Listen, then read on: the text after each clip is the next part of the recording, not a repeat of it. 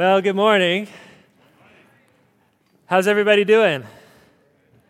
A little more tired. It's a good day. It's been a long day for some of us. If you're new with us this morning, we just had our first congregational meeting like 30 minutes ago, and uh, it was a lot of fun. We celebrated three big wins as a church, moving from Bible study in my living room to being here. Um, it's just been really sweet. We've been having a, services here for a year and a half.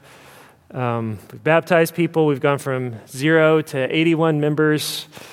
Um, we asked big questions about the future, and we discussed, of course, everybody's favorite subject, which is budget. Yay!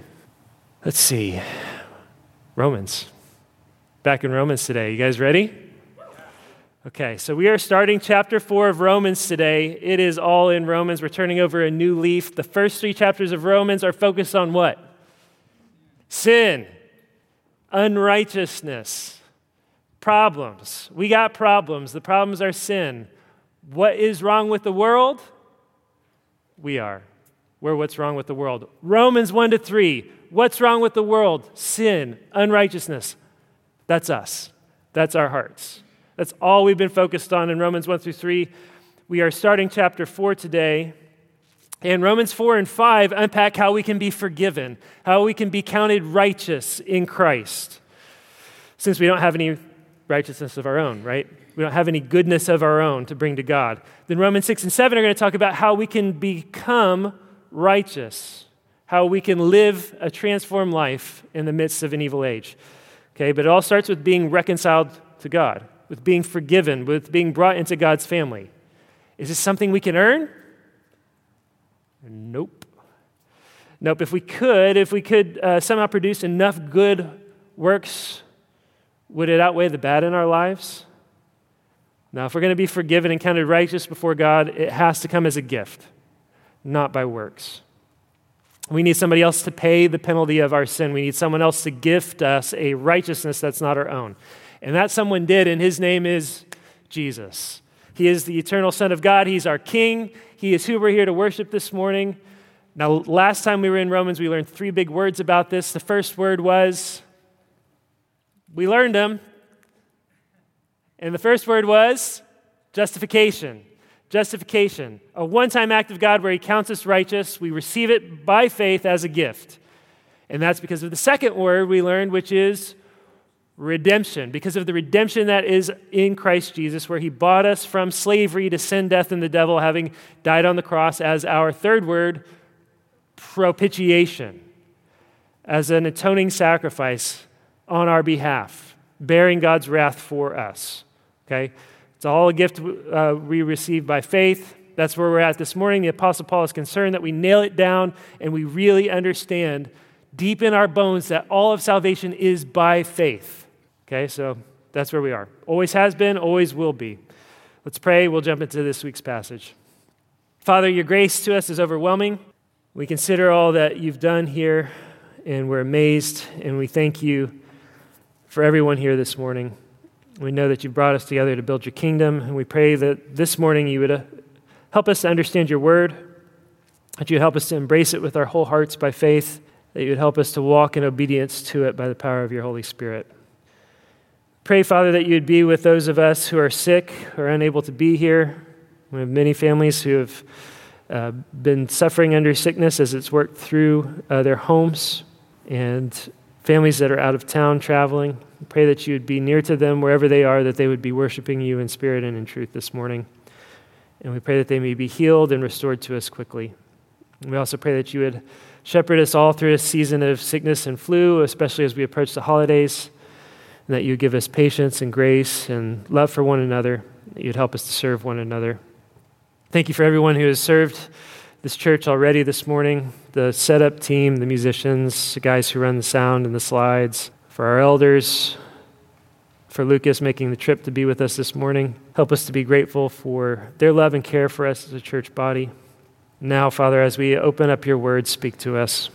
We need to hear from you. We're ready to receive your word. Help us, we pray. In Jesus' name, amen. Okay. Romans chapter 4. What then shall we say was gained by Abraham, our forefather according to the flesh? For if Abraham was justified by works, he has something to boast about, but not before God. For what does the scripture say? Abraham believed God, and it was counted to him as righteousness.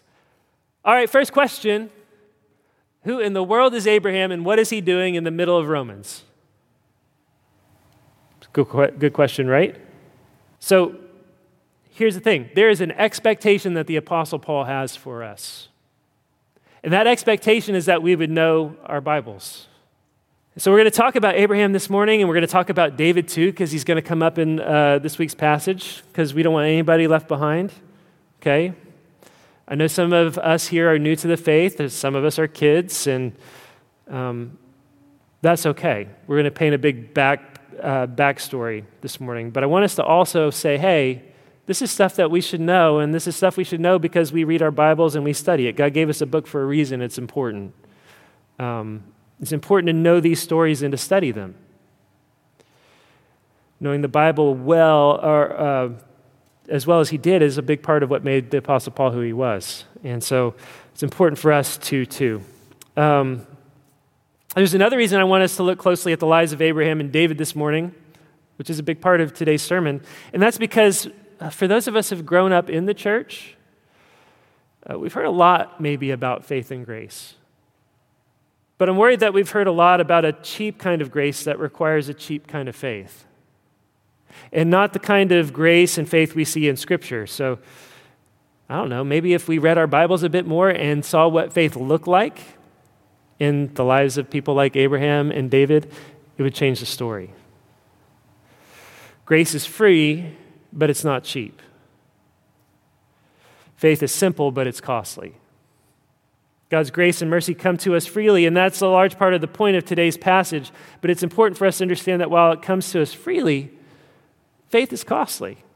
It's important to get the order right, too. We believe God, God credits that faith to us as righteousness, we receive forgiveness, and then that faith, if it's real faith, produces a response real fruit, real change good works. That's the way faith works. We always act out of what we truly believe. We act out what we believe at the deepest levels of our souls. If you want to know what someone really believes, if you want to know what they really love, if you want to know what they really value, don't just pay attention to their words, but pay attention to the fruit of their lives, right? Someone who really believes God, who really trusts God, who really has faith will have a transformed life, and it will be seen in their fruit. It'll be seen in good works. Now, those good works are not things we do to make God happy with us, to, to get God's favor. They're things we do because we have God's favor. He's our Father in heaven. We love Him. He loves us. We're His children. We live to please Him. And things go sideways when we confuse faith and fruit, when we confuse faith and works. And so that's what we have to separate and focus on. Now, Abraham, when Paul wants to make a point about faith, he points to two different people. First is Abraham. So, who's Abraham? Who's Abraham? And he's pointing, this kid right here, his name is Abraham. He's pointing to himself. We're not talking about you, kid. Who's Abraham? Abraham is one of the most important people to ever walk the face of the earth. That's the truth of it. Uh, by my count, Abraham is mentioned in the Bible 280 times. He is the father of the Jewish people. He is the chosen one through whom the Messiah and the Savior of the world came. He's also the father of Ishmael. And that means he is claimed by Jews, Muslims, and Christians as the founding father of our faith. All three claim Abraham as their founding father. And he has kind of one of the greatest VBS songs of all time. Right? Can somebody sing it? I can't sing it. All right, that's enough. That's all right. Good job. All right, so he's a big deal. He's a big deal. So, who was he again exactly? Well, originally his name was Abram, not Abraham. And he was just some guy who lived in a place called Haran. He had a wife named Sarai who was beautiful but barren. She couldn't have kids. And we don't know much else about them except that Abram's family didn't worship God. They worshiped idols, they worshiped false gods. That much we know. somewhere around Babylon was this dude named Abram who was an idolater from a family of idolaters, just pagans, Gentiles. That's what we know. One day God came to Abram, and this is what he said. It says in Genesis chapter 12. Now the Lord said to Abram, Go from your country and your kindred and your father's house to the land that I will show you. And I will make of you a great nation, and I will bless you and make your name great so that you will be a blessing. I will bless those who bless you, and him who dishonors you I will curse, and in you all the families of the earth shall be blessed. In other words, God came to this man named Abram, who apparently didn't know anything about God. God comes to him and says, Listen, I'm God. Get up, go. Leave everything behind. Leave your family, leave your father, leave your brother Leave it all behind, go to the land I'm going to tell you about later. Who are you? I'm God. Where am I going? Tell you when you get there. What are you going to do? Tell you later. You'll find out. He just gives a promise I will bless you and I will turn you into a great nation. That's it. So, verse 4 says this Abram went out as the Lord had told him, and Lot went with him. Lot was his nephew. Abram was 75 years old when he departed from Haran. Okay, now think about that. Anybody in the neighborhood of 75? Yeah, a couple people. God comes to you and says, Time to start over. Time to leave everybody. Time to start over. By the way, you're about to have some kids. It's crazy. It's nuts, right? And what does Abram do? He just gets up and goes. He just goes uh, how many of y'all would just, you know, 75, get up and go, start over? It's outrageous. Abram believed God. He got up and he obeyed. He left his father, his brother, everything he'd ever known, his family, his people, his inheritance, whatever. We don't even know what all he left behind, but he left it. It's faith. So Abram starts journeying. He doesn't know where he's going. He just trusts God, uh, that God's going to show it to him. When he gets to a place called Canaan, Canaan, God says, All right, this is it. This is the land I'm going to give to your offspring. There's a problem. There are a couple problems. One is it's full of Canaanites. So here it is. Here's the land that you're going to have. I'm going to give it to your children. It's full of people who hate me. So just kind of like chill, sojourn, travel around, just kind of like stay in the area round about here until your kids can take the land. But that presents a second problem, which is that he didn't have any kids. He didn't have any kids, and his wife wasn't able to have kids. And by this point, oh no, I skipped ahead. All right. All right, so he's sojourning, and there it is, and okay, no kids. Long story short, Abram keeps trusting God. Eventually, he gets up the nerve to ask, okay, you've made promises. How can all these things be since I don't have any kids, right? And God says, no, I'm going to give you a son. And God goes on to promise Abram that his children will be more numerous than the stars of the heavens. And that's where this passage comes from where it says Abraham believed God and it was counted to him as righteousness. That's Genesis 15 6. Okay? But at this point, it's been 10 years since he left his family. So he's now 85, 86 years old. And Sarai is about 10 years younger than him. Okay, so she's in her mid 70s. So Sarai's like, okay, well, um, I guess God's prevented me from having kids, and you know, I'm like, I'm 75 years old. Like, so maybe, maybe we need to like figure out some other kind of plan here. And this is everybody's favorite thing that Abram does, right? And every, everybody's favorite thing that uh, Sarah does. Sarah's like, okay, well, I've got a maid. And Abraham's like, okay. And so Abraham goes to bed with the maid named Hagar, and she has a son. And that didn't produce any conflict or drama whatsoever. all kinds of drama and conflict that still goes on to this day. The children of Ishmael and the children of Isaac at war. That's what's going on in the Middle East. And a lot more than that. But anyhow, all right, fast forward to Genesis 17. Abram is now 99 years old. Sarah, Sarai, is 90.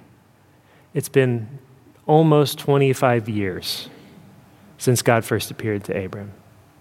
Almost 25 years. God comes to him again. God says, Okay, time's coming near. You've got a new name. Your name's not Abram anymore, it's Abraham, which means exalted father. Or, sorry, no, Abram means exalted father. Abraham means father of a multitude. Tweaks the name. Father of a multitude. He says, I'm going to make a, you a father of many nations. Kings will come from you. I will establish my covenant with you and to your children. It will be an everlasting covenant. I'm going to give you the land of Canaan. It's going to be yours and your children's. I'll be their God. They'll be my people. Your wife, Sarai, is now Sarah. That means princess. I'm going to bless her. I'm going to give you a son by her. And at 99 years old, after 25 years of promise and faith and waiting, 25 years of obedience and sin and repentance, because a lot of things happen, right? in that time, Abraham receives the sign of circumcision. God commands him to circumcise himself and all the men of his house, and he does at 99 years old. Okay. Guys, 99 years old after 25 years. He receives a sign of circumcision. And Abraham does it, and he circumcises everybody in the house, servants, everybody. Ishmael, who's like 13 or something at the time, everybody. And God visits Sarah, and she conceives, and God finally gives her a son, and they call his name Isaac, just as God commands them. And he's a joy to them in their old age. It's a miracle. He grows strong. Abraham loves him. He's the child of promise. Abraham had wanted this son. It was passed up at 75. God promised a son. He waits 25 years. He gets his son.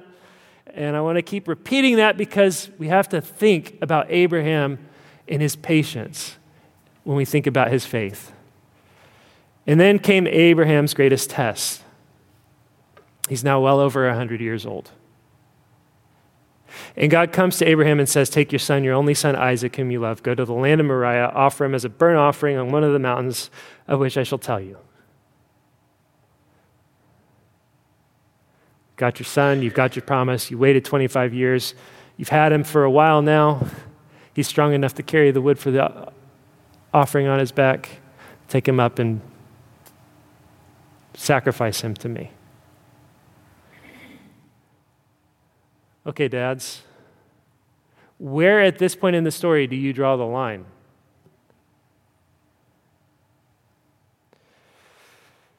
Here God is, after years of hijacking Abraham's life, gives him a son, and now he tells him to sacrifice him. It made no sense. Isaac was the promised one. He was the one who was going to fulfill everything. The salvation of the world was supposed to come through his line. And yet they went, and Abraham obeyed. And when they got where they were going, Abraham raised his hand to kill his son. This is the only time anything like this has ever happened. It's the only time it will ever happen. It was a picture of what God the Father himself would go through on our behalf. He made the father of our faith walk through it so that he would know it deeply and he would teach it to his children. So Abraham took the wood, he put it on Isaac's back, made him carry it himself, just like Jesus carried his own cross. Isaac obeyed him just as Jesus obeyed the Father. Abraham raised his hand to kill his only son, just as God the Father struck his only begotten son when he hung upon the cross. Hebrews tells us that Abraham, Abraham's faith was so strong that he simply trusted that, well, I guess God means to raise him from the dead. So he goes to raise his hand against his son, and God stops him. That's enough. That's enough. And then God renewed his promise with Abraham. By myself I have sworn, declares the Lord, because you have done this and have not withheld your son, your only son. I will surely bless you, and I will surely multiply your offspring as the stars of the heaven and as the sand that is on the seashore. And your offspring shall possess the gate of his enemies and in your offspring shall all the nations of the earth be blessed, because you have obeyed my voice. All right, not long after this, Abraham dies. He never gets to settle down in the land of promise. Aside from Isaac, he never gets to see any of God's promises fulfilled. He believes in God, he lives by faith, he sets his hope in things unseen. He was a man of faith. Sometimes he stumbled, he fell in awful ways. Abraham was a sinner. There was the thing with Hagar, not a good thing. There was also this other thing that we don't have time to go into where, as he was traveling, he'd get scared because his wife was beautiful. And so he'd be like, ah, she's my sister. Go ahead and take her into your harem, Pharaoh. That happened twice. How many of you uh, ladies uh, growing, growing up praying for a man of faith like Abraham would have been happy with this? This is hard stuff, right? So, where does that leave us? Was it Abraham's works that saved him? Not even Abraham was saved by his works. Abraham was saved by grace as a gift through faith. Faith in God's promises, faith that salvation would come, faith in the God who saves, just like us. If it was by works, he had something to boast about. This is what Paul's talking about. But he doesn't have anything to boast about. He was just some pagan going about his life, worshiping false God, gods. He wasn't looking for God, God went looking for him, just like he did with each of our families at some point.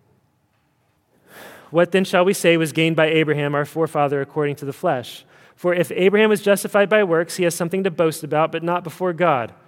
For what does the scripture say? Abraham believed God, and it was counted to him as righteousness. Now we'll keep going. Now, to the one who works, his wages are not counted as a gift, but as his due. And to the one who does not work, but believes in him who justifies the ungodly, his faith is counted as righteousness, just as David also speaks of the blessing of the one to whom God counts righteousness apart from works. Blessed are those whose lawless deeds are forgiven and whose sins are covered. Blessed is the man against whom the Lord will not count his sin. So here's what he's saying you can have righteousness as a gift or righteousness that you work to earn.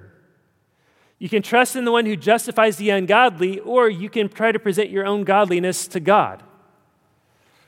But listen to the Bible. Blessed are those whose sins are covered. If you're going to go for your own righteousness, you have to deal with your own sin. And he's quoting David, and David would know. So, who's David? David's a man of faith. And we think about David and his faith, what do we think of? We got something. Ian, when you think about David and his faith, what do you think of? He's a king. There's a story, I don't know maybe you've heard it. It involves a giant, some stones. Anybody? No, nothing? nothing? Nobody's no, no. Well, let me, let, me, let me explain it to you. Okay? There was this kid named David. He was a shepherd boy there was this giant named Goliath. Huge. And he was defying the armies of God. And David is like, I guess I'll fight him because nobody else wanted to fight him. And everybody's like, okay, I guess we'll let you, kid. And he can't even fit into the armor. He goes down to the riverbed and he gets his five smooth stones in his sling. And he walks out onto the field, and Goliath laughs at him. And he says, Yeah, you're not really fighting me. You come at me with sword and spear, and I come at you in the name of the living God. And then he slings a stone, and it hits Goliath in the head, and he falls down. And that's the part where they usually stop when they tell it to you as a kid because what comes next is even more awesome. Do you know? With what? He walks up to Goliath. Goliath is like out, right? He's out cold or he's dazed and confused on the ground. And David just comes up, takes Goliath's own sword, and lops off his head. And then they rout the armies of the Philistines. Pretty cool, right? David and Goliath. And that faith characterized David's life. He was a man after God's own heart. Uh, after that, he becomes a popular warrior in Saul's army. Uh, he flees into the wilderness. A whole bunch of other things happen. David ends up becoming the king. He unites Israel. He expels the Philistines. He secures the borders. He establishes a capital city in Jerusalem. He brings the Ark of God's covenant into Jerusalem. He defeats all presenting threats to the security of Israel. He is like, he's the king. He's awesome. Pretty great. End of story, right? It's not the end of the story because there are other things that you know about David. And if you don't know about David and Goliath, you know about David and Bathsheba. So, what happened there? David's on the rooftop when he's supposed to be out at war, and he sees a pretty young thing bathing on a rooftop. And he calls her in, and he gets her pregnant. And she's the wife of one of his most faithful men, one of the captains of his army. David's going to have to cover it up. But he sends and calls, his name's Uriah, sends and calls him, says, All right, we're going to have a plan. Here's the plan. I'm going to call him in. I want to hear from him how things are going in the field. I'll send him home. I'll get him drunk if I have to, whatever it takes. And then, you know, he'll think the baby's his. But Uriah is a good dude, and he's like, Man, you could have sent for a messenger. My men are out in the field and I'm not going to go and be with my wife while my men are out in the field facing death. It's everything David can do. So now David's got a choice own up or come up with another solution. So he writes the note to have Uriah sent to the front lines and have the men pulled back from him, puts it in Uriah's hand, and has him deliver it to the, the general. And then that's what happens. That's ugly. That is bad news. That's David too. Now, the difference is God sent a prophet to David. And when David was confronted with his sin, he humbled himself. And he dealt with severe consequences. That kid died, the kingdom was taken away from him, his own son did awful things. So here's, here's my question Did it take more faith for David to go out into the field against Goliath or to trust that he could be forgiven and walk in God's forgiveness after what he had done? And to live with that, trusting God for it. What would be easier for you? I'd rather walk out into the field and get killed it's easier. One time act of bold, courageous faith versus having to own up to that and face up to that and have that written down. And David was the king. He didn't have to, he could have tried to wipe it, wipe it from the record. Instead, he wrote a psalm about it and put it in the songbook of the people of God. And it's Psalm 51, and it's there, and you can read it. It's his confession of his sin.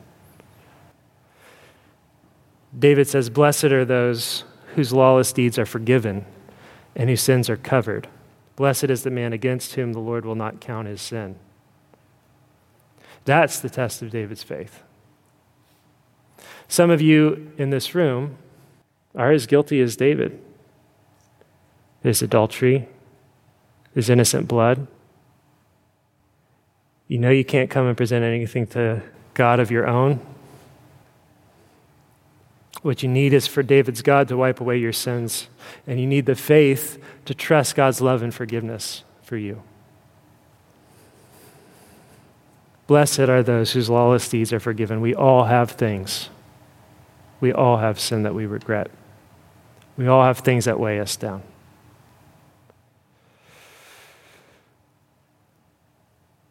Okay, moving on. Is this blessing then only for the circumcised or also for the uncircumcised? For we say that faith was counted to Abraham as righteousness. How then was it counted to him? Was it before or after he had been circumcised? It was not after, but before he was circumcised. He received the sign of circumcision as a seal of the righteousness that he had by faith while he was still uncircumcised. Purpose was to make him the father of all who believe without being circumcised so that righteousness would be counted to them as well, and to make him the father of the circumcised, who are not merely circumcised, but who also walk in the footsteps of the faith that our father Abraham had before he was circumcised. Okay, here's the point God made his covenant with Abraham. After 25 years of faith, God gave Abraham a sign, and that sign was circumcision. The sign did not create the righteousness. The sign was, was a sign and seal of the righteousness he already had by faith. Then he told Abraham to give that sign to everybody in his house, and he did. But here's what's more important than the sign it's the substance behind it. We have to understand it's not about the sign. This is what they're fighting about. Jews, Gentiles, circumcised, not circumcised. Do you have to be circumcised? Do you have to be baptized in order to? And Paul says, look, it's not about any of that. It is about faith. He believed and was counted righteous 25 years before he ever had the sign of circumcision. And this is the father of our faith. And that's so that he can be a father to us and a father to everyone who believes. You can have the sign and you can go to hell if you don't have the faith. And if you have the faith, that's everything. Should you get the sign? Yes, it's obedience. And faith obeys, but it's faith. So here's the deal with Abraham he was the son of a pagan. He was set apart to belong to God and to start something new, to be a father. And here's what God says before there was ever such a thing as Jew or Gentile, pagan, Greek, or Christian, there was a man named Abraham, and God spoke to him, and Abraham believed God, and he went off to do a new thing. And that makes him the father to everyone who has faith, like he has. If you grew up among God's people, you're a child of Abraham. And if you didn't, but you believe and you've become a part of God's people, guess what? You're a child of Abraham. Father Abraham had many sons. Many sons had Father Abraham. I am one of them and so are you. Abraham went off to do a new thing, and that makes him a father to everyone who has faith like Abraham had. And that means because you're Abraham's sons and daughters, you can be like him. You can be used by God to do something new in your own family line. All this history, all this, the rich history of the people of God that Abraham didn't have, is yours by faith because you've been adopted into the family, into God's covenant people. This is your family history. We were all, at some point or another down the line, outside, and God brought us in. Some of us go further back than others. Some of us are relatively new, but we've all been grafted into God's family, adopted. That means God is our father, and that means Abraham is our forefather, and David is too sins and failures and mistakes and repentance and faith. Some of you had messed up dads, messed up moms, messed up homes. Some of you are afraid you can't break the sins of the past and the stranglehold they have on your family. It's a lie. Like Abraham, you can start new. You can come to Jesus, and it doesn't matter where your mother or father came from, it doesn't matter your past or your history, you can come to Jesus and start new. You can be adopted into his family. You can have God as your perfect father in heaven. You can have Abraham as your imperfect, sinful, broken, faithful forefather in the faith. You can follow his example. You can follow his lead. Will you still have sin to struggle with? Yes. Will you still have baggage? Yes. Will you still pass some of that on to your kids? Yeah. Yeah, you will. Like I said, what do you think faith looked like for Abraham and Sarah? It had to have been really hard. Moving to a new place, sojourning, the stuff he did with Hagar and with pawning her off. Do you think he talked about taking Isaac up on that mountain with Sarah? You think their marriage was smooth or easy? Faith is hard, it's costly, there's pain and suffering. Our hope's not perfection. Our hope isn't our own righteousness. If it is, we're sunk by the weight of our sin. Our hope is Jesus who raises the dead and who takes Abraham's and Sarah's and says, You're going to belong to me. You're in my family now. I will make you a father and mother to many. What do you think Abraham knew or saw? He had so little to go on. He didn't have the Bible, he didn't have a record of promises made and promises kept. He just had God's word. At 75, at 85, at 99. And here we are today, and look, did God fulfill his promise to Abraham? We have Jesus, the Son of God, the Savior of the world, descendants like the stars of the heavens and the sands of the seashore. And we get to look at it. And every word in this book was penned by somebody who came from Abraham. The whole of the Bible, the law of God, David, the prophets, ultimately Jesus himself. Look what God can do. For millennia, men and women have looked back on Abraham and said, That's faith. And by faith, he's my father. I come from his line. Is there still sin and tragedy and heartache? Yes, but there's redemption and glory. You may not be Abraham, you may not be David, you may not have had such high highs or such low lows, but there is grace for you in Jesus if you come by faith. So come. Let's pray. Father, we thank you so much for giving us the example of our father Abraham in the faith, of giving us the example of the repentance of David. It's easy to look at these men and be tempted to despise them for their sin and weakness. I pray that we would humble our hearts and trust that what you've done is show us the depths of your love and mercy. Help us to come to you and embrace your Son by faith. In Jesus' name, amen.